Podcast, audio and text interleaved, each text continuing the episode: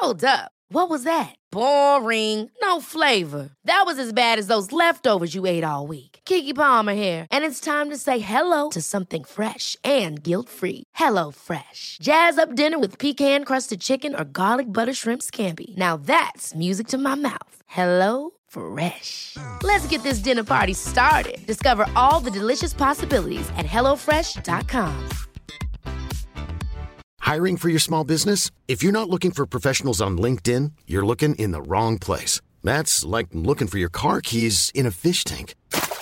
LinkedIn helps you hire professionals you can't find anywhere else, even those who aren't actively searching for a new job but might be open to the perfect role. In a given month, over 70% of LinkedIn users don't even visit other leading job sites. So start looking in the right place. With LinkedIn, you can hire professionals like a professional. Post your free job on linkedin.com slash people today. Here's a cool fact. A crocodile can't stick out its tongue.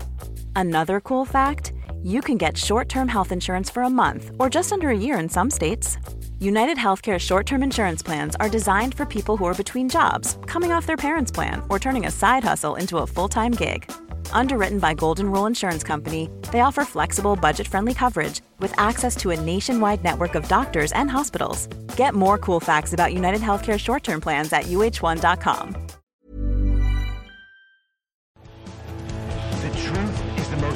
most convincing story that maps onto reality and that's why the central narrative is falling apart. Right now in the United States, people should not be walking around with masks. We must see the central narrative for the fiction that it is. We are Americans. While elections are sometimes messy, this was a secure election. The founders began the fight for human liberty and self-governance, and it's up to us to finish the job. I tell you what, we are in a truth emergency right now. This is the end game.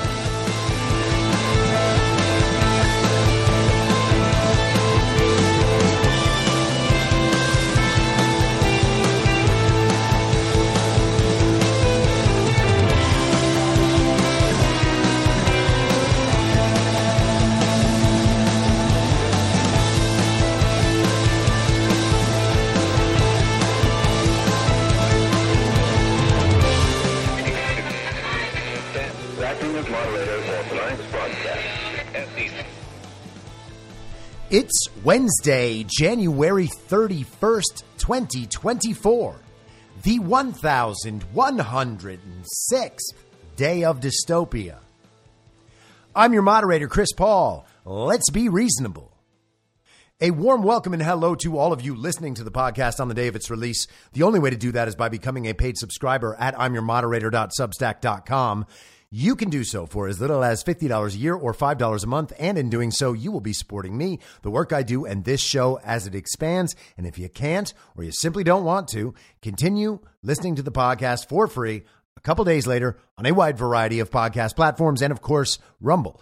All I ask is that you share it with your friends. You can find the links to the podcast, the writing, the social media, and the merch site by visiting linktree.com slash I'm your moderator. As you may have noticed, we are in the midst of an insane news cycle.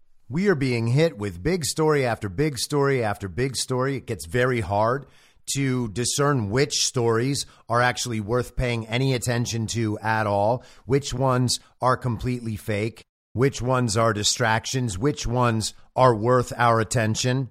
And I have to wonder if some of that is just designed to destabilize just through sheer volume from the regime perspective, if you can't get people to stop telling the truth and sharing the truth about what's going on in the world, maybe you can just overwhelm them with information so that any truth they share gets lost in the shuffle.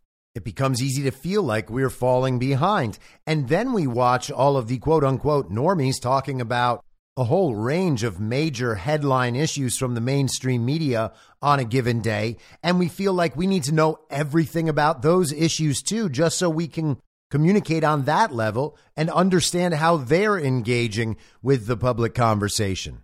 Just speaking for myself here, the way I go through the week preparing to do this show is I'll keep notes on my phone with links to stories I want to discuss, and I'll group them based on the subject. I'll have stories about Ukraine or about Israel or about BRICS or about immigration or about polling or elections, whatever it is. And there is so much going on. So many of these narratives that we have tracked for years now are coming together, converging, major revelations on all of them happening at the same time. And I'm falling behind my own notes. Here I am putting out five hour to two hour long episodes a week, most weeks, not as many recently. But even with that output volume, there are still so many things going on that I never even get to touch on. So today I want to jump around a little bit and try to cover a bunch of subjects, just keep caught up on certain storylines rather than going too deep on any one thing. And I want to start out with this piece from Politico yesterday. DeSantis super PAC quietly funneled money into anti Trump group. So kayfabe, you know? And to be fair, it totally could be kayfabe.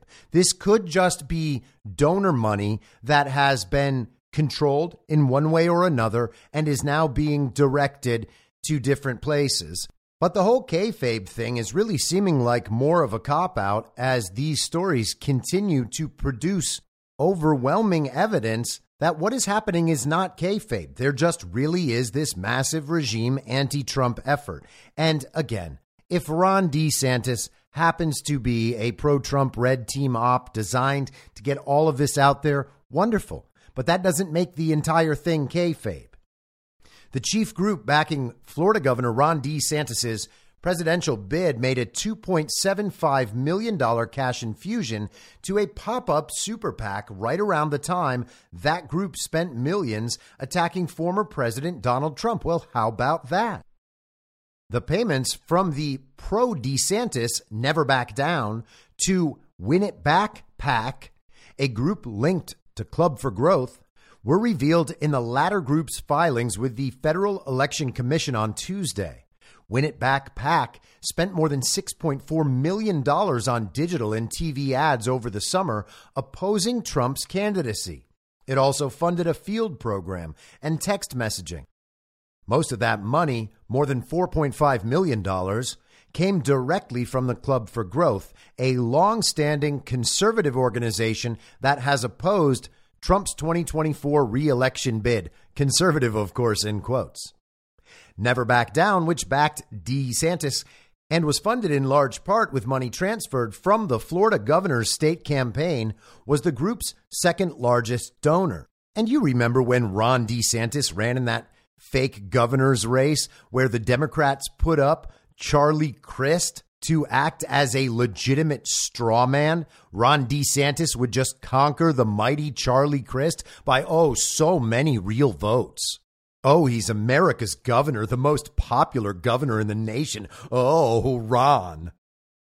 Win efforts to stop Trump were relatively brief, with the last independent expenditures from the group reported in late August. Several of the group's ads went unaired this fall after a data analysis found that spots attacking the former president for his legal troubles actually backfired with Republican primary voters.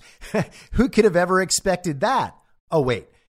Anyone who has paid any attention to what real Americans think rather than existing in that Washington political bubble or that social media information bubble would have known those attacks would backfire. Now, a lot of people would say, yeah, doesn't that mean it's kayfabe? Nobody could actually be that dumb and incompetent. And I would say, yeah, maybe that's possible.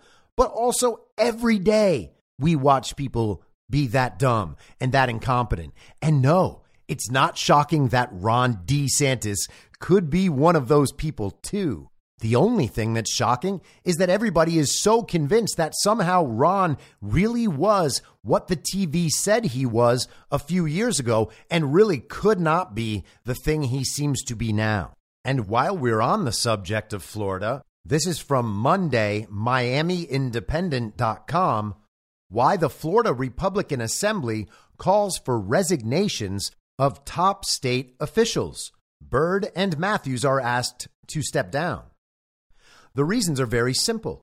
Florida Secretary of State Cord Byrd and Director of Elections Maria Matthews have allowed insecure elections, and they show every intention of doing so again in 2024, the most crucial election in our nation's history.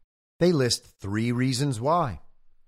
First, the security checks performed annually on Florida's voting machines are very substandard, as declared by the nation's top cybersecurity expert for voting machines, Clay Parikh. And hey, Clay, if you're listening, hello. Wonderful work, sir. Florida's checks have not been updated in 19 years. Today's technology is far different and more advanced. We do not face the same security threats now as we did then. Over 14,000 possibly insecure machines were used to vote in 2020, according to the US EAC reports found online. And the writer opines that Cord Byrd thinks that's just fine. Second, Byrd has declared that local county election officials, the 67 supervisors of elections, may not perform hand counts either in the initial voting period or as audits after the fact. They are forbidden.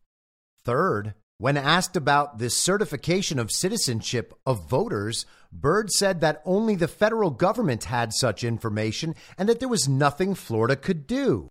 In 2012, the FRA has learned the Florida Department of State signed an agreement with the Department of Homeland Security to have access to the DHS SAVE system, which would allow state and local election officials to check for citizenship. How could the Secretary of State not have known about this and used it for every voter registration submitted. FRA checked reports from the DHS on this and found that the system was rarely, if ever, checked at all. The 2012 press release from the then Florida Secretary of State just said that Florida has access, but apparently does not use it. Also, Looks like the state is not too serious about removing illegitimate voters from the rolls, as we learned with the bloated rolls Florida had when a member of the ERIC system, 101.6% of all possible eligible voting aged citizens. Also, according to the US EAC reports, the article discusses the lack of certification for poll books, the fact that the machines actually are connected to the internet and of course, they can be accessed with USB devices. And the list of issues, particularly with the machines, goes on.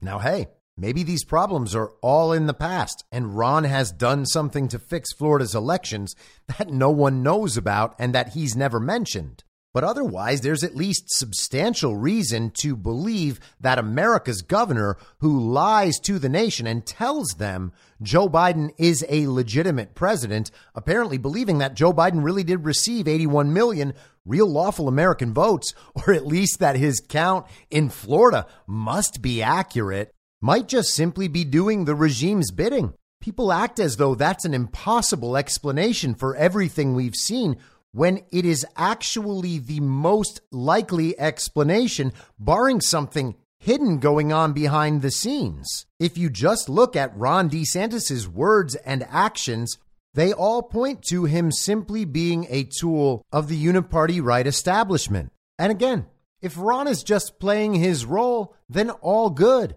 But we can't just pretend that's true because we like Ron so much based on how he handled those journalists and those wokes back in 2020 and 2021. He didn't save us from COVID. Florida is not where woke goes to die. He didn't totally take down Disney. It's all just mythologizing. And even if he did all of those things, the fact that he can't come out clearly and say Joe Biden did not receive 81 million real lawful American votes, and we can't go on with elections until we figure out what actually happened, means there's absolutely no reason to keep giving him the benefit of the doubt. He is presiding over a state that has some subset of the election manipulation issues and problems that all the other states participate in. He's not special. He's not a great politician. He's not your best friend. He's a petty, awkward, whiny tool of the uniparty right until proven otherwise. But let's move on. Hopefully, the amount of time I have to spend on Rig D Meatball will be rapidly decreasing to zero. And watch now that I've said that, Ron will probably just go out and unsuspend his campaign, and we'll have to deal with him for another 15 months. So, one of the big news items, one of the big distractions today is that the tech CEOs are on Capitol Hill for a hearing. They're being grilled by various members of Congress. CNN has had it as their main story all morning. Lawmakers visibly upset as they grilled tech CEOs. Underneath the main picture, it says executives faced questions over the harms of child sexual exploitation on social media. Zuckerberg apologized to families. Here's what happened. And that's followed by seven or eight headlines about the dangers of social media. We're being given a narrative that suggests something must be done. Zuckerberg seeks to blame Apple and Google for underage social media use. Yeah, it's their fault for having app stores in the first place. Accusations, tears, and rants, takeaways from today's tech CEO hearing. Oh my gosh, people cried? There was real damage just from this child sexual abuse material that people on our side have been yelling about for years. Thank goodness our brave members of the illegitimate Congress are finally, quote unquote, calling them out. I guess we can just declare victory now. Man arrested after video post showed severed head of his father, police say, amid political rant that stayed online for hours. Analysis. Why was a revolting YouTube video of a purported decapitated head left online for hours? And they're talking about this guy named Justin Mohn who posted a video late last night where he is drinking from a water bottle and talking directly into a camera for 15 minutes while also pulling up a bucket that is said to contain, sorry kids, earmuffs, the decapitated head of his father. And make sure you understand, he is a QAnon conspiracy theorist. His entire video is him basically saying everything that quote unquote someone in our community would say. And of course, that's the point. Look at this QAnon conspiracy theorist who is finally cracked. He's so angry at federal workers that he decapitated his own federal worker father. And if you think that's bad, wait till you understand that YouTube didn't even take the video down. Oh, the humanity of it all. Now, I personally don't believe there is any reason to assume anything about that little op is legitimate. The guy used to post his quote unquote music on iTunes. A few years ago, he put up a song called Momunist the Communist. The dude tried suing the Department of Education for $10 million because he couldn't afford to repay his college loans. That story came out last night, late at night, after most people stopped paying attention to the news. And I would be very surprised if after today we ever hear of it again. Maybe we'll get one update in a few days or a week, and then it will just disappear, like that man who went and attacked the FBI field office in Cincinnati with a nail gun right after the Mar a Lago raid when we were told dangerous MAGA extremists would be coming after federal law enforcement. The point isn't the story. The point isn't the story being true. The point is the headline while they're trying to convince people of something else. And what's the thing they're trying to convince people of? That there is a big problem online and they need more control. But let's keep going. More headlines on CNN right in the same section. His son died by suicide after an online sextortion scam. Now he's suing Instagram. Applause erupts during Graham's opening remarks. See the moment.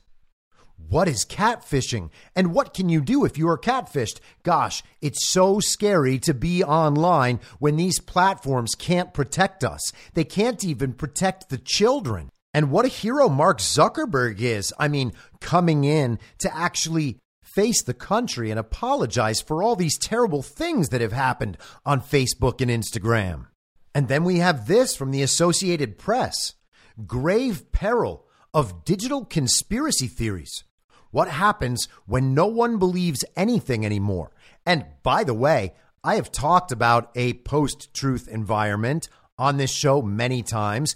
If that is our future, we should willingly embrace it. The idea that truth is handed down from authoritative sources and that we have access to the objective truth about things that are happening on the other side of the world or about what 1 billion people believe, it's all preposterous.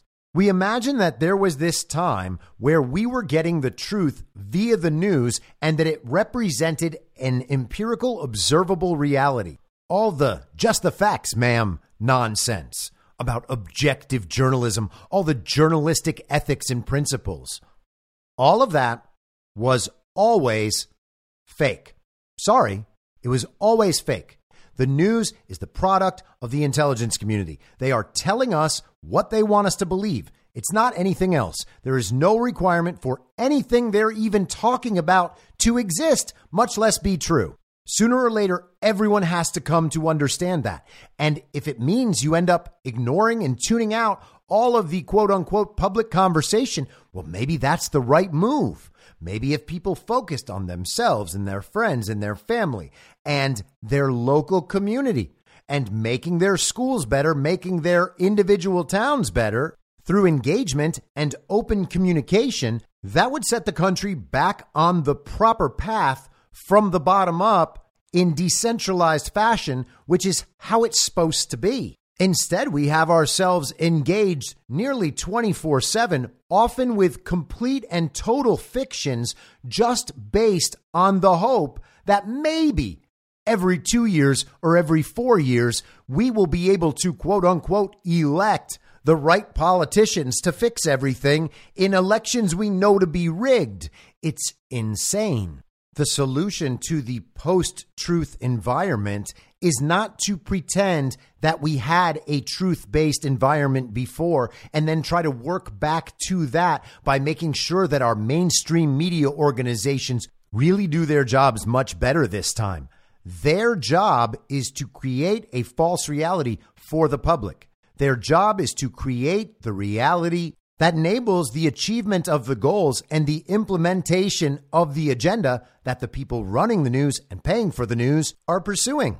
We are not children. We don't have to pretend that these corporations and these media companies, all of whom are absolutely infested with members of the intelligence community, the law enforcement community, and the military industrial complex, have some deep principled belief about the value of objective truth and its dissemination to the public.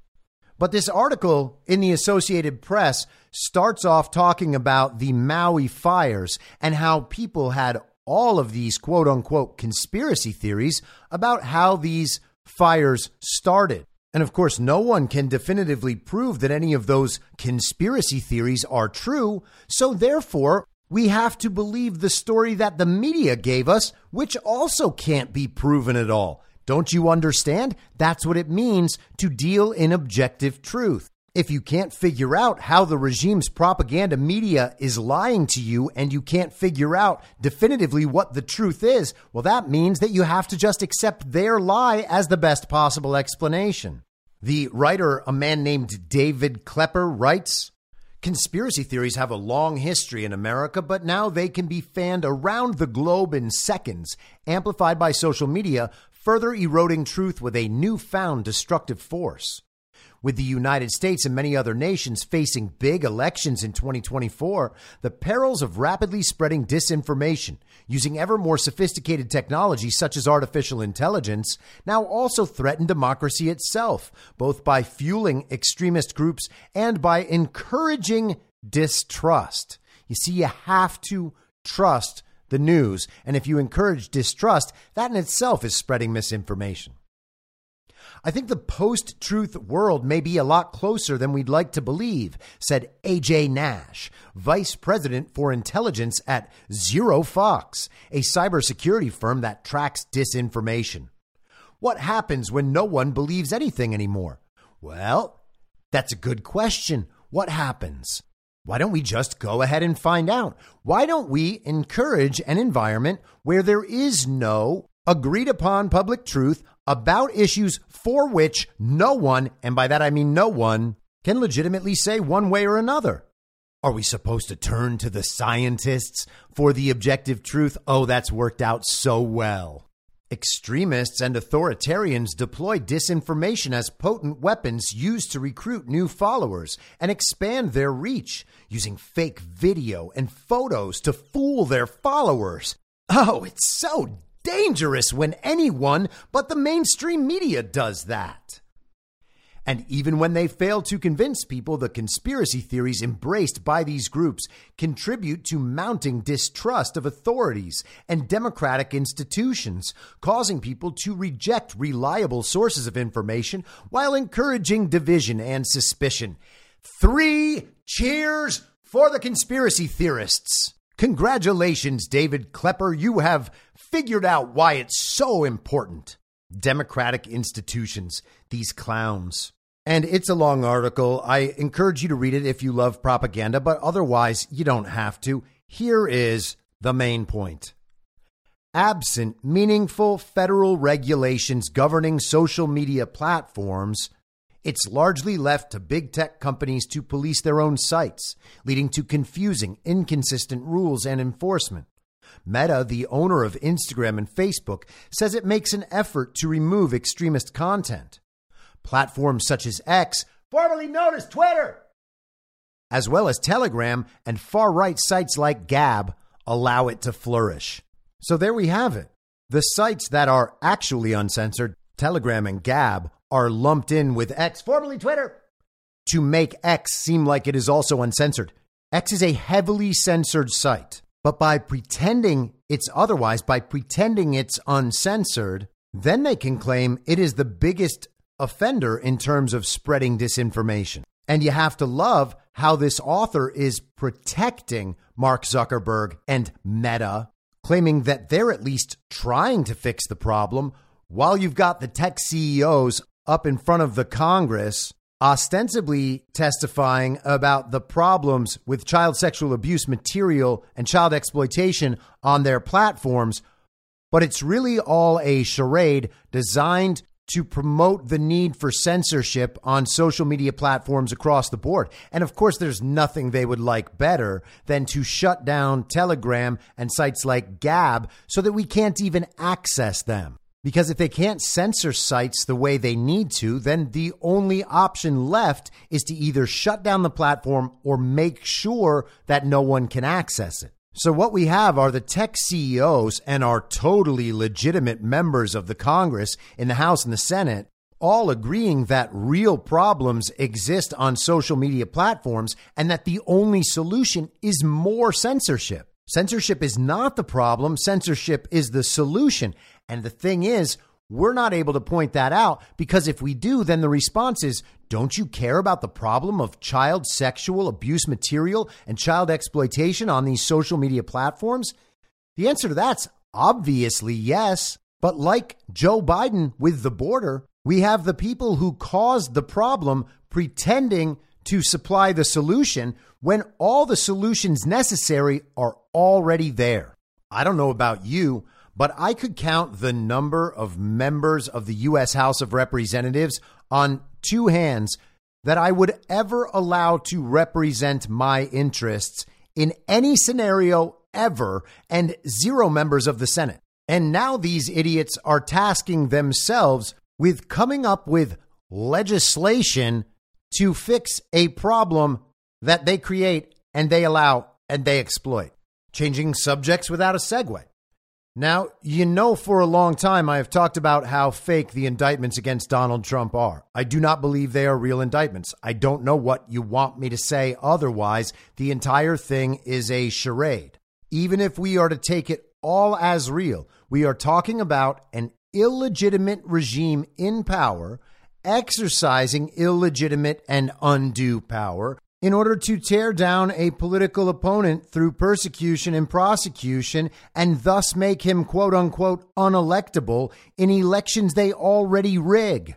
Any legitimate reality that these indictments might possess is negated by the illegitimacy of the regime pursuing him in the first place. Assuming that illegitimacy problem is exposed and solved for, the indictments at that point no longer exist. So they are truthfully little more than a public display about the corruption of the regime that has been in power. And we have seen that play out. The charges are made up, novel legal theories, searching for the violation of some obscure provision of the Constitution or federal law in order to substantiate utter nonsense. Irretrievably damaged prosecutors and prosecutions. We've got Fani Willis down there with her RICO case against Donald Trump for knowingly lying about election fraud in order to stage an insurrection against the country, and all these people conspired along with him.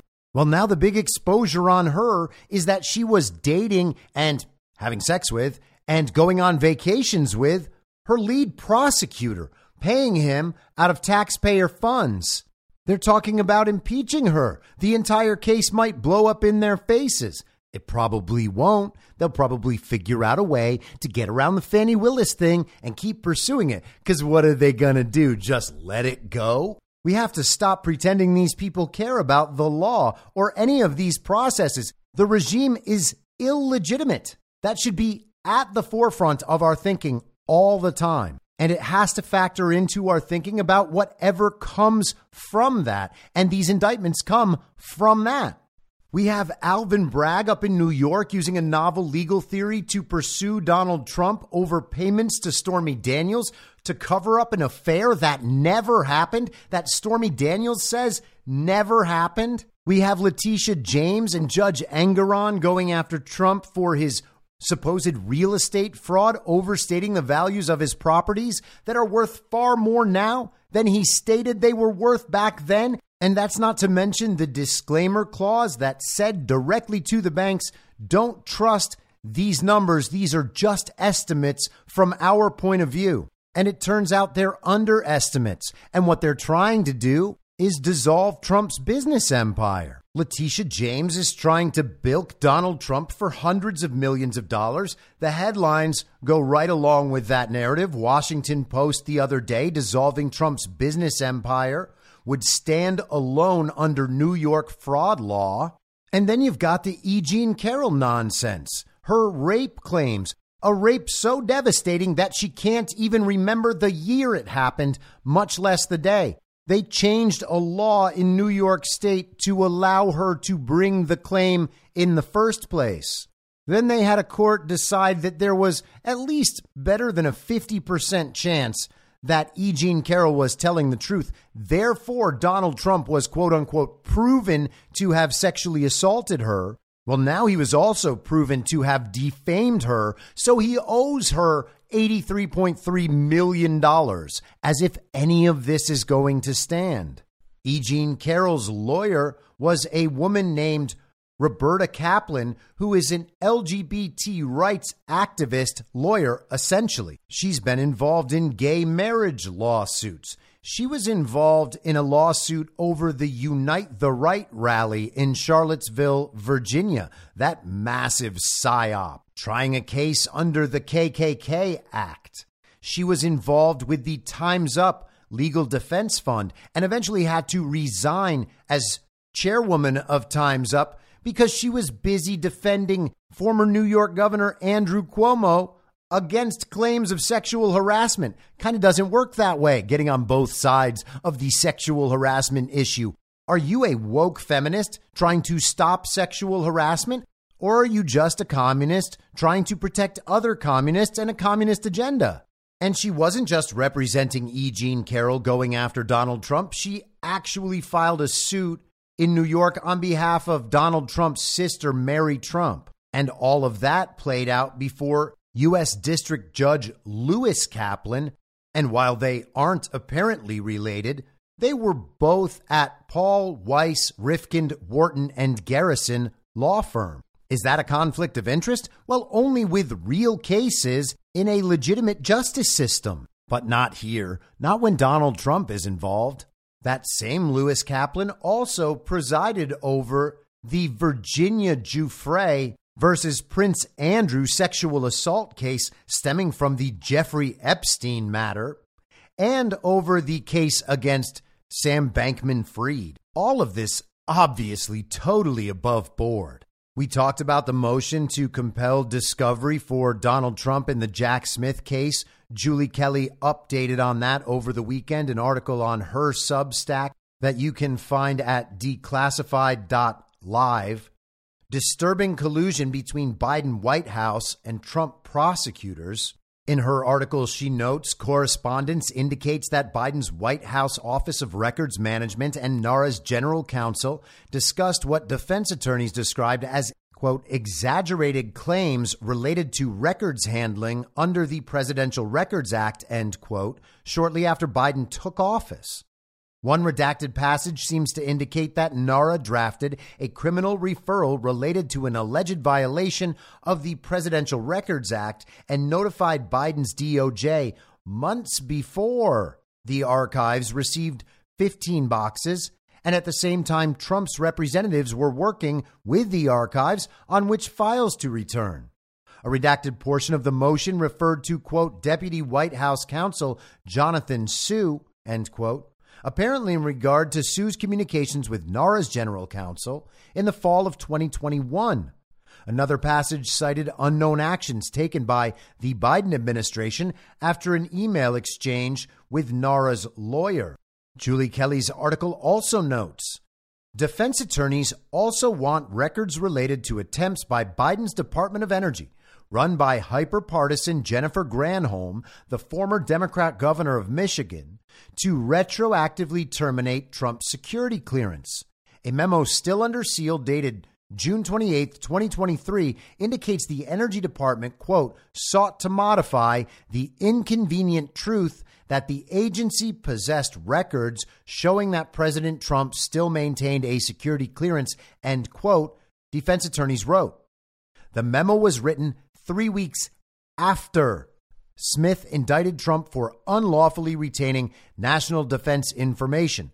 Quote, evidence of post presidential possession of a valid security clearance between 2021 and 2023 also supports potential arguments which President Trump is entitled to explore based on existing evidence concerning good faith and non criminal states of mind relating to possession of classified material. Defense attorneys also want records that explain the involvement of the intelligence community. Biden appointed Avril Haines, another Obama loyalist and close friend of Lisa Monaco's. Haines, Monaco, and former National Security Advisor Susan Rice are often described as quote unquote Obama's sisters, and Haines, the director of national intelligence in early 2021. Haines and Monaco helped concoct the Trump Russia election collusion hoax in 2016.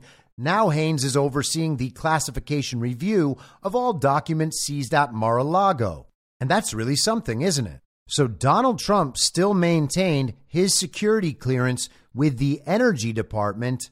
And after the Jack Smith indictment, the illegitimate Biden administration asked for that security clearance to be revoked. Well, what does the Department of Energy deal with? Nuclear power and quote unquote nuclear weapons. And what were we told that Donald Trump's classified documents that he stole were related to? Oh, yeah, nuclear stuff. And again, you got to step back from this stuff.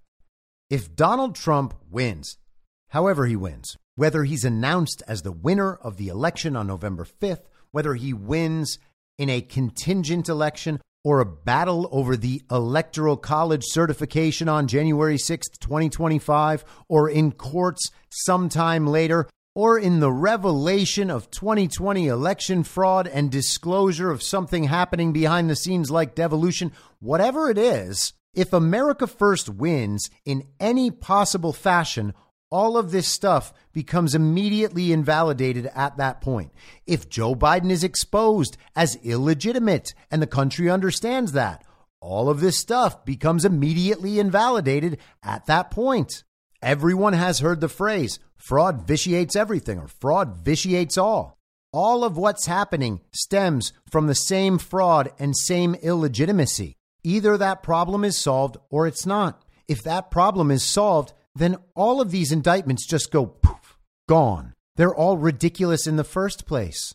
And if somehow the regime wins, if the regime conquers Donald Trump and MAGA, and we are led into our techno dystopia, well, then none of this shit matters in the first place. At the very, very bottom, all of this is a narrative ploy. And if the narrative ploy is unsuccessful, then the details about this complete and total fiction, a couple layers up in the public consciousness, don't matter. But in the meantime, we should at least be learning the proper lessons here. This is laying down a template for future prosecutions. This is the process of drawing the lines on the field and we should want them to draw the lines on the field. Set the rules out in public, draw the lines on the field, and let's go play ball. But we don't need to get swept up into the minutiae and details of complete and total fictions, and that is ultimately what this amounts to. We can simply take a step back, process all of this rationally, understand the important issues at stake, and engage in the public conversation about how things should be. If the government is of, by, and for the people, that means it is really up to the people to decide what sort of society we want to live in. I talked at the Badlands Conference a couple weeks ago, the Great American Restoration Tour, about when we would know that the power has been handed back to the people. Donald Trump said he was going to do it in his 2016 campaign. In his January 20th, 2017 inauguration, he said he was handing power back to you, the people. Well, did he do it then? Did he do it at some point during his first term? Has it been handed back to you since the end of his first term? When the power gets handed back to you, how will you know? And if you can't answer that question, then how do you know the power wasn't already handed back to you? And if the power was handed back to you, what are you doing with it? Just watching TV and being scared about the future of Donald Trump? Are you being intimidated into silence or complicity because you don't want to face the legal ramifications of our two tiered system of justice? How do you know whether or not the power is already back in your hands? And if it is, what are you doing with it? Are you complying? Are you playing along with the game? Many times we have discussed that the court of public opinion is the only court that matters. And it really, really is. How much proof do you need that our institutions have been infiltrated and that they have delegitimized themselves apart from anything about elections or the legitimacy of our government or the legitimacy of officials appointed by that illegitimate government? If you understand that your government is illegitimate and it's not fixing itself and the TV's not telling you that it's all been fixed, how long do you just play along with it in fear? When do you adopt a policy of active noncompliance? When do you fully adopt that as a mindset? Because people have to understand that part of compliance is believing all of this nonsense in the first place. By believing it and professing belief, you are adding to the public perception of widespread belief. And that encourages the court of public opinion to side with the enemy. They are telling you what they want you to believe, even if you don't side with them in your opinion about what should be done or how we should feel about a certain issue. Just believing the so called facts of the issue in the first place is still complying with the propaganda. I mean, think about where we are. The illegitimate regime and the state propaganda media can simply say to the American public, uh, hey guys, this Iran linked militia hit this base that we have over in the Middle East with some sort of drone or missile, and now we have dead soldiers. So we're going to have to go to that World War III thing that you all said you didn't want to do. And we're going to need that $110 billion to deal with Ukraine and that Israel thing, which is, you know, kind of part of this Iran thing, and eventually the Taiwan thing. And while we're at it, we might as well pass those border policies because we've showed you that really upsetting story too. And, you know, we really need to get all of this spending passed immediately. We're going to need your consent for it. We showed you all the problems down at the border. Now we're showing you that if you don't give us this money, American soldiers are going to die. And once they've shown everybody enough about some issues that they really care about deeply, like border issues and the safety of our soldiers, well, nobody can deny it when the issues are so important. I mean, think about how rude it is for me to say that the tech CEO hearing today in Congress was really a push for legislation to allow for the further censorship of inconvenient narratives and American citizens rather than a genuine attempt to help protect children. I mean, it's like I don't care about the children at all, or immigration at all, or our soldiers' lives at all, just because I'm even willing to propose that these dire situations might not be true just on the basis that there's no reason to believe they are. Gosh, I'm such a jerk. But let's continue with these Trump prosecutions. This is from America First Legal yesterday. Secretive Obama order may change legal presumptions regarding records President Trump received and possessed. And you can find this at aflegal.org. Last week, America First Legal, AFL, filed a FOIA request, a Freedom of Information Act request, with the Defense Information Systems Agency, part of the U.S. Department of Defense, to understand the secretive Presidential Information Technology Committee created by former President Barack Obama. Why was this secretive committee created? In October 2014, Russian hackers breached the executive office of the president's network. In response, President Obama created via executive action PITC. PITC includes representatives of the Department of Defense and Homeland Security, among others. And of course, we know that Russian hackers are always really Russian hackers, and they're not just elements in our own country.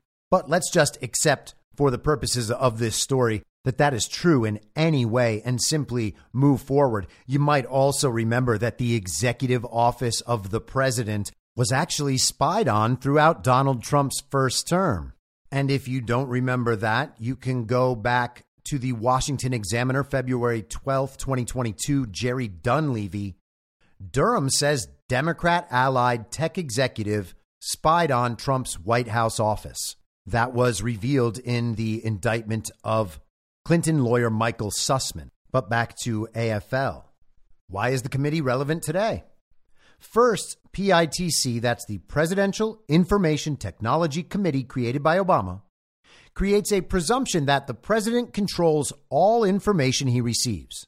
The PITC memo established the president's exclusive control over information resources and systems provided to the president. The memo created the presumption that information contained on information systems and resources was EOP information, EOP being the Executive Office of the President. Because the memo relied on the Federal Records Act definition of information system as resources organized for the use and disposition of information, the memo gives the president exclusive control over information he receives. This is relevant to what a president may reasonably believe about information given to him while in office. Second, and related, if information stored on the PITC network formed the basis for special counsel Jack Smith's prosecution of former President Trump, that evidence should have been disclosed to the former president and may be relevant to his liability. Special counsel Jack Smith's indictment against former President Trump claims, quote, Trump was not authorized to possess or retain classified documents, end quote but Obama's PITC memo may have created a reasonable belief in President Trump that he, in fact, had such authority. Additionally, if the records Trump allegedly destroyed are still preserved within the EOP or the U.S. Department of Defense as part of PITC created information systems, then other claims in the indictment may be baseless. Oh no, how sad. I wonder if they knew about all this before the indictment started. These explosive findings are consistent with America First Legal's white paper contending that the President of the United States has absolute authority over presidential papers. Neither Congress nor the federal courts may lawfully abrogate or limit this authority. America First Legal's Dr. Dan Epstein says of the matter Unlocking this secret of the Obama presidency is not only important for public transparency, it has clear implications for whether the government may have failed to disclose necessary information to the defendant as part of its prosecution of former President Trump. and this information may significantly affect the evidentiary support relied upon in indicting and continuing to prosecute a former president. The American people deserve to know the truth behind this secretive memo and how it has been used. So now we have a situation where not only did President Trump have full legal authority to declassify anything in his possession, and not only did he retain security clearance in order to be handling those documents in the first place, but he also had every reason to believe that he was following the precedent and policy laid out by Barack Hussein Obama. In addition, of course, to the Clinton SOX issue and the Presidential Records Act. Are we to pretend that special counsel Jack Smith didn't have access to any of this information when he basically just copied the report compiled by Norm Eisen at the Brookings Institution in creating these indictments in the first place? And if all of that is true, how real are we supposed to pretend these indictments are? If Trump and MAGA win, the whole thing goes away and all of these regime criminals are prosecuted. And if somehow the regime conquers Trump and MAGA, well, everyone's going to be shot against a wall in the first place. I don't understand why anyone would think the proper response is being afraid of these retards. But let's venture one step further into total insanity.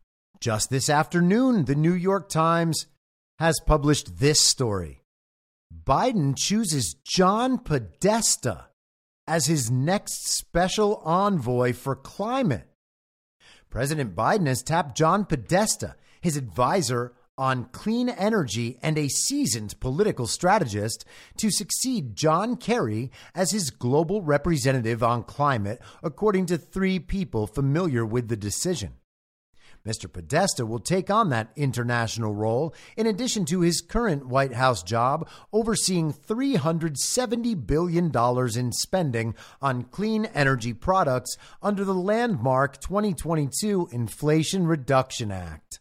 Mr. Kerry, 80, has told the White House that he intends to step down by the spring, but has not given a specific date.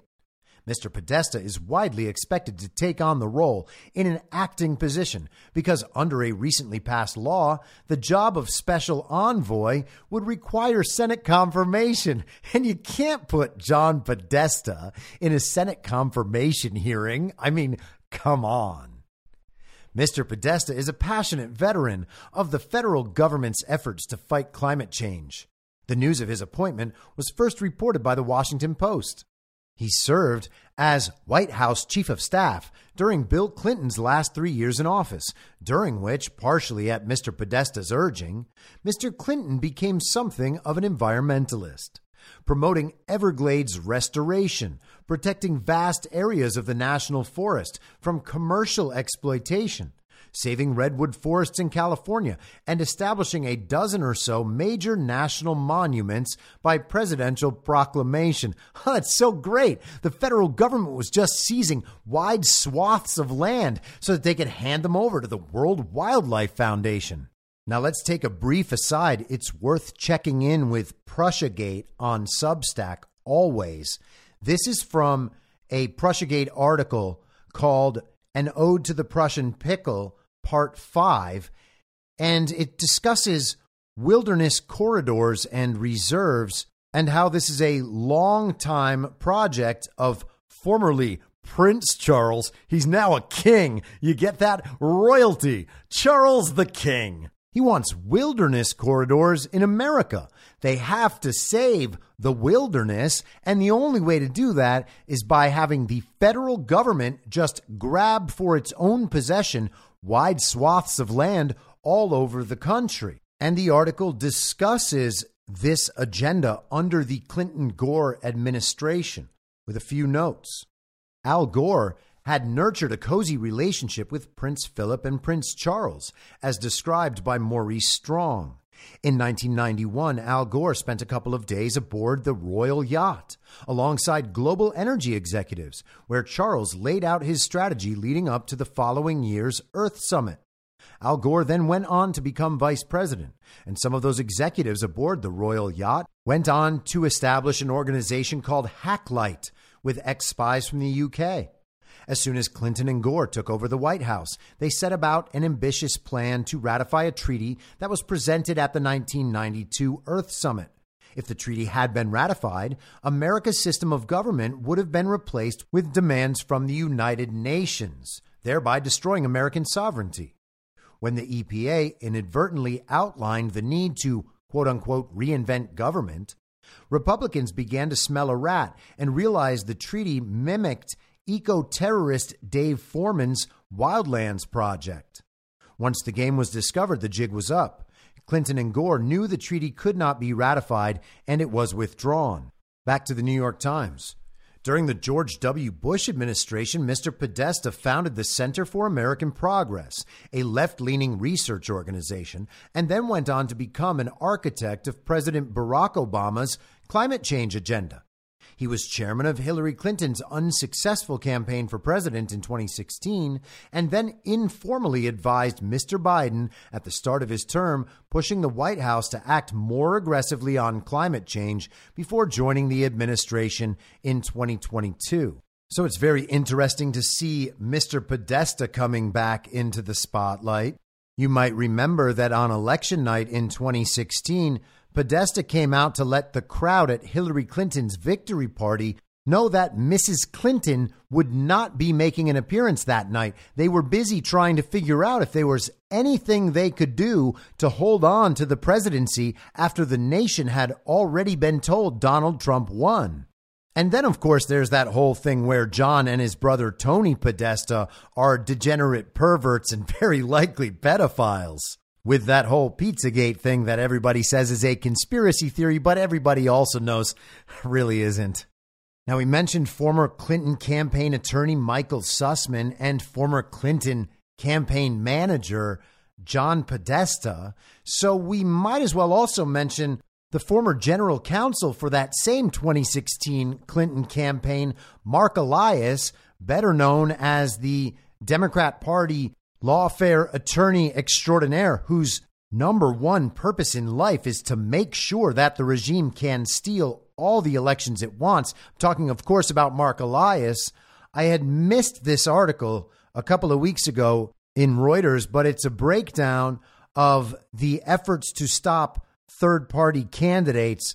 Biden allies plot to thwart third party bids that threaten his reelection. American Bridge is the Democratic Party's primary opposition research organization, spending tens of millions of dollars to track Republican rivals and produce attack ads. But in 2024, the deep pocketed ally of President Joe Biden is adding a new role that could help shape the November 5th presidential election third party suppressor. Worried that third party bids from a centrist group called No Labels and anti vaccine activist Robert F. Kennedy Jr. could siphon off votes from Biden in key states like Pennsylvania, Michigan, and Arizona. American Bridge has hired prominent election attorney Marc Elias to help thwart these outsider bids, among other things. A central tactic employed? Flagging technical issues or starting a legal challenge as third party candidates navigate a patchwork of laws to get on state ballots. We're keeping an eye out to make sure they're dotting all their I's and crossing their T's, and we are not ruling out legal action with our attorneys if we identify a problem. And that applies for all third party threats to President Biden. Pat Dennis, president of the American Bridge Group, said in a statement to Reuters. Other Biden allies have also launched a multi pronged assault to starve third party candidates of financial and political support. In addition to trying to keep them off state ballots, they say they are asking donors not to send them money and warning potential candidates to stay on the sidelines, according to interviews with groups involved in the efforts. U.S. demand for a third party presidential candidate has reached record highs amid deep voter dissatisfaction with 81 year old Biden and his likely Republican rival Donald Trump. A Reuters Ipsos poll in December showed 6 in 10 respondents were unhappy with the two party system and want a third choice. And you have to love these narratives and this polling about American sentiment. Americans' distaste for the Democrat and Republican Party does indeed make them want a third choice. But for most Americans, that's Donald Trump because Donald Trump is MAGA. He's not seen as the Republican Party. There are lifelong Republicans that want to move on from that two party system and the establishment of both parties. Donald Trump is more popular than the Democrat Party and Robert F. Kennedy Jr. put together, and the polling also shows that. And regardless of whatever money flows in to support this no labels potential third party, people are not looking for a future with Evan McMullin or Andrew Yang or Liz Cheney. The idea that six in 10 Americans want to move on from the two party system does not in any way suggest that 60% of Americans are open to the candidate no labels might put forward. The article notes that No Labels, which has yet to name a candidate, has already raised more than $60 million and has qualified in 14 states, including Arizona, Nevada, and North Carolina, states that are likely to help decide the election. It's on the ground or has submitted petitions in at least 13 more and plans to spend about half of its cash on securing ballot access across all 50 states. So they're doing this even without a candidate. They want to be able to place a candidate on the ballot in 50 states. And all of those people I just mentioned have at some point been tied to no labels. It's pretty safe to assume that the RNC is not going to figure out a way to keep Donald Trump from being the Republican nominee. And if Joe Biden ends up staying on as the Democrat nominee, well, then they're going to need a third option. And they're going to need that third option to have ballot access across the country so that they can then name a candidate and suggest that the country wants to unify around that candidate upon rejecting Biden and Trump it seems to have settled into the public understanding that a third party candidate would not actually draw voters away from Donald Trump. It would draw them away from Joe Biden. And of course, it's worth remembering that the elections aren't real. So all it is is a narrative battle. And if they can't win that narrative battle, by telling Americans that one of these third party candidates actually did pull away a massive chunk of Donald Trump's support, then having one of those third party candidates involved in the process at all makes it even that much harder to win the narrative battle that Joe Biden had a path to victory. It seems like they're kind of just pulling out all the stops. And finally, I want to highlight an article in the Wall Street Journal. I'm not going to go through the entire thing. I know they're going to be discussing it on Devolution Power Hour tonight. Burning Bright actually highlighted this, but I want to put it on your radar. This is from Monday. The headline is What the Hell? Europe chafes at America's protectionist tilt. President Biden's 2021 declaration that America is back was welcomed by European officials eager to move past their trade troubles with the Trump administration. Yet instead of reversing policies driven by Donald Trump's protectionist view, Biden has advanced many of them. The president has kept trade barriers in place, left European companies out of subsidies designed to bolster U.S. manufacturing, and surprised allies with tighter restrictions on Chinese access to American technology. Many Europeans fear that Trump, seemingly en route to the Republican nomination, might abandon Ukraine and the North Atlantic Treaty Organization, as well as inject chaos into global trade. They have nonetheless come to believe that regardless of the winner of the expected Biden Trump rematch, U.S. economic policies have tilted from their favor. The honeymoon is over, one European diplomat said. Diplomats and officials across Europe are wondering whether the bloc can rely on the U.S. to continue backing the rules based trading system or if they face the possibility of economic conflict between the longtime allies. How about that? A rules based trading system. The global regime basically decides in real time, all the time, whatever they want about the rules of global trade.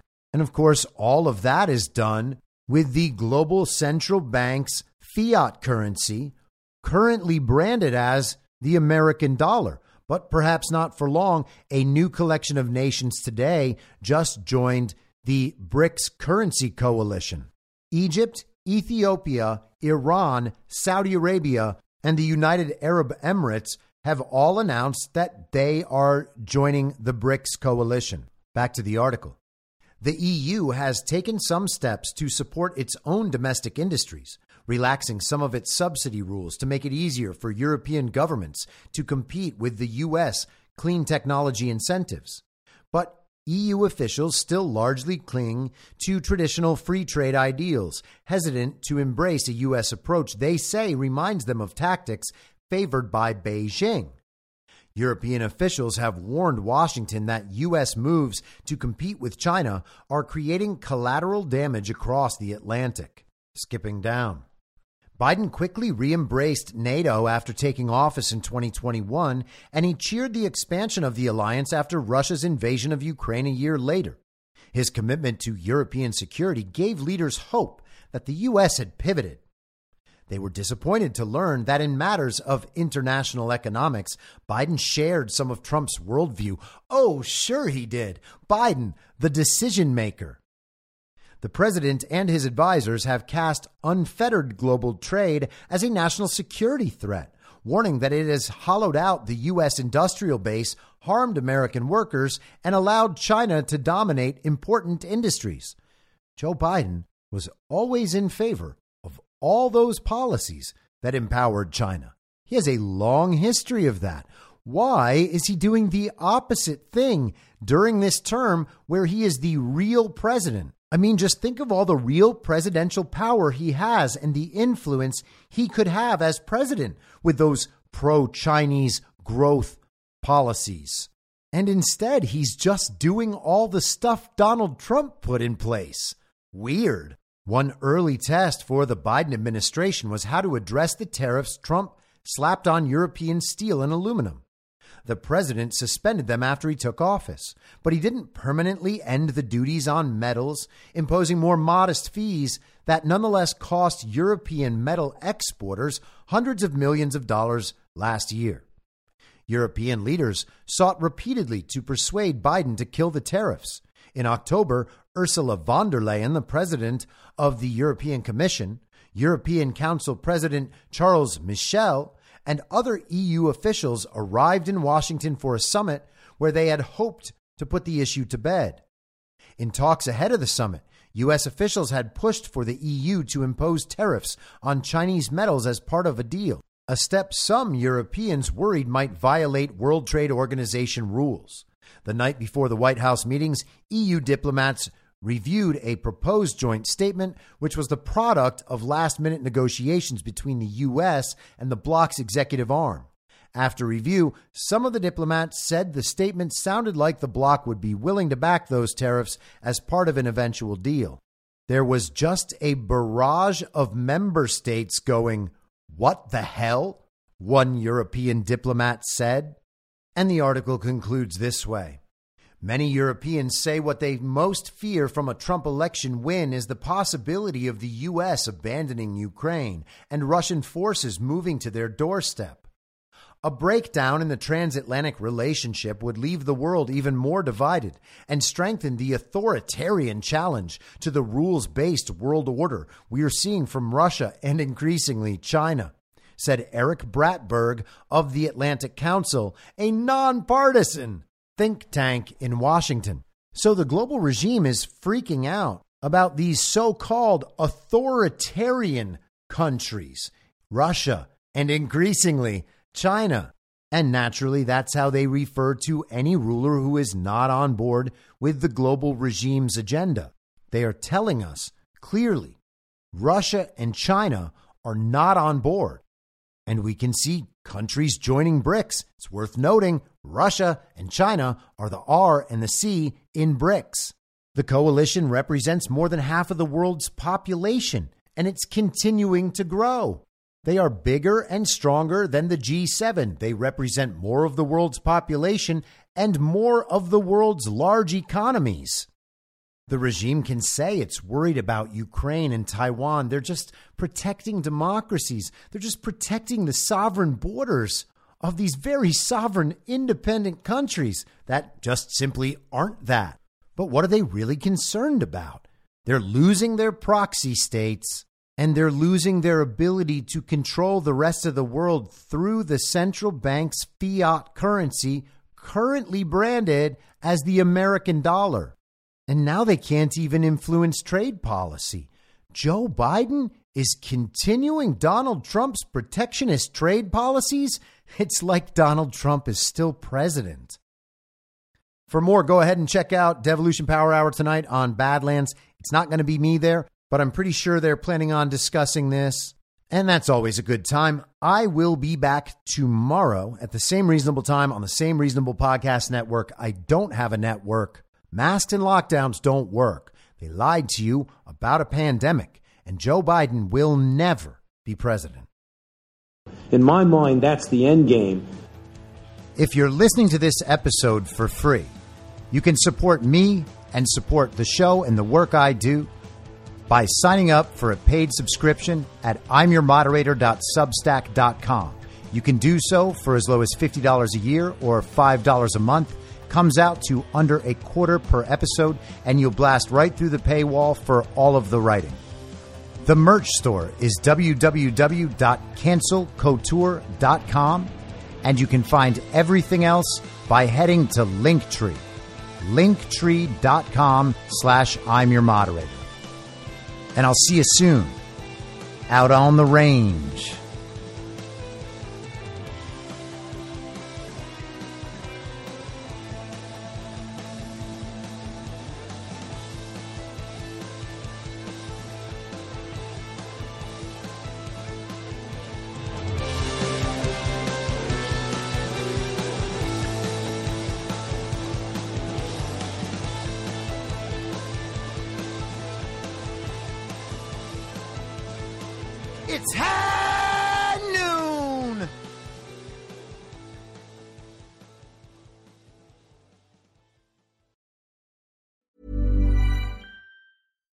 Hi, I'm Daniel, founder of Pretty Litter. Cats and cat owners deserve better than any old fashioned litter. That's why I teamed up with scientists and veterinarians to create Pretty Litter.